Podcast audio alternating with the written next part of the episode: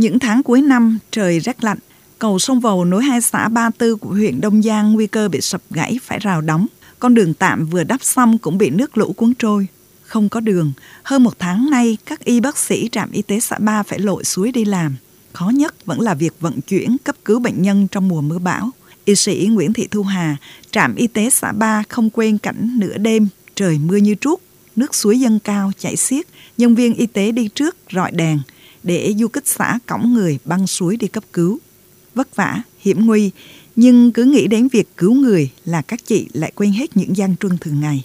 Cao gãy phải lội suối đi làm, mấy bữa nước lớn á, nước chảy xiết lội suối là có thể trôi á, trèo qua hoặc rút qua cầu đó để đi. Đường xá không lưu thông như bệnh nhân tới trạm cấp cứu là nó chậm, tính mạng của bệnh nhân sẽ nguy hiểm hơn.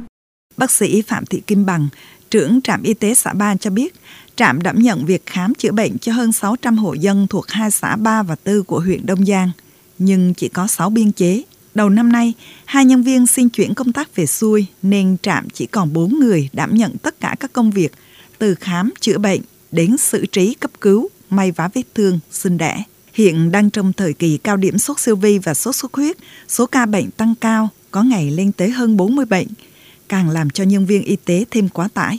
Bác sĩ Phạm Thị Kim Bằng chia sẻ, việc các y bác sĩ phải trực xuyên ca không còn là chuyện lạ ở trạm y tế này.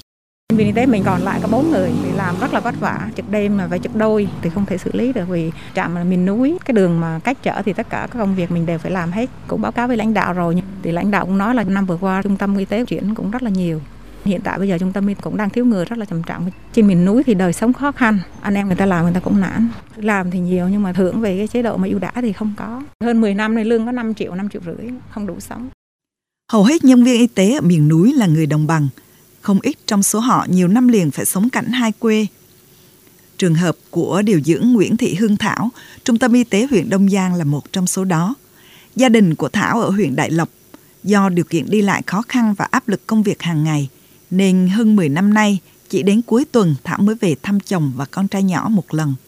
Đôi khi vào những đợt cao điểm dịch bệnh, có khi cả tháng, thậm chí vài tháng chị mới về nhà. Công việc uh, trung tâm y tế huyện Đông Giang thì rất là nhiều, mà lương thì thấp, chính sách nhà nước ưu đãi thì còn là rất hạn chế. Mong muốn cấp trên là có được sự uh, ưu đãi đặc biệt cán bộ y tế vùng sâu vùng xa như chúng tôi để giữ chân. Công việc của nhân viên y tế vốn đã khó, với y tế miền núi, vùng đồng bào dân tộc thiểu số còn khó khăn gấp bội. Đặc biệt sau 2 năm dịch bệnh COVID-19, ngày càng nhiều người xin chuyển công tác về xuôi, thậm chí bỏ việc khiến cho bài toán nhân lực y tế vùng cao càng thiếu hụt. Bác sĩ Lê Thị Quyết, Giám đốc Trung tâm Y tế huyện Đông Giang cho biết, đơn vị vừa được bổ sung một số chỉ tiêu biên chế, tuy nhiên so với thực tế thì vẫn chưa đáp ứng được yêu cầu. So với biên chế nhà nước giao thì đủ, so với công việc biên chế là quá ít nên là cái lực lượng nó không đảm bảo. Có một cái chính sách nào đó ưu tiên ưu ái cho cái ngành y tế để cán bộ y tế nó yên tâm công tác, đặc biệt là đối với cái bệnh viện huyện miền núi như thế này.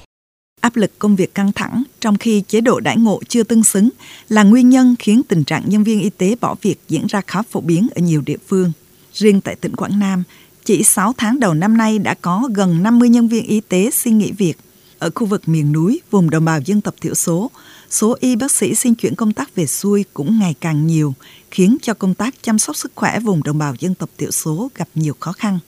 Ông Mai Văn Mười, Giám đốc Sở Y tế tỉnh Quảng Nam cho biết, ngành vừa tổ chức thi tuyển viên chức cho ngành y tế, khắc phục tình trạng thiếu y bác sĩ hiện nay ngành cũng đã tổ chức thi tuyển gần 100 bác sĩ, mấy trăm à, điều dưỡng dược sĩ đại học. Tỉnh thì à, động viên anh em và tùy tình hình của địa phương bố trí công việc hợp lý rồi đấy. Lãnh đạo các huyện và nước cũng rất quan tâm chỗ ăn chỗ ở tạo điều kiện cho cán bộ y tế ở xa ngành cũng đang trình hội đồng nhân có đề hụt thu tại các bệnh viện à, tuyến huyện đặc biệt là miền núi là ngân sách nhà nước sẽ hỗ trợ đảm bảo được chi trả lương cho cán bộ công chức viên chức người lao động Chính quyền và ngành chức năng tỉnh Quảng Nam rất mong nhà nước sớm có cơ chế, chính sách tuyển dụng, đãi ngộ thỏa đáng để giữ chân nhân viên y tế, đặc biệt là đội ngũ y bác sĩ công tác ở vùng sâu, vùng xa.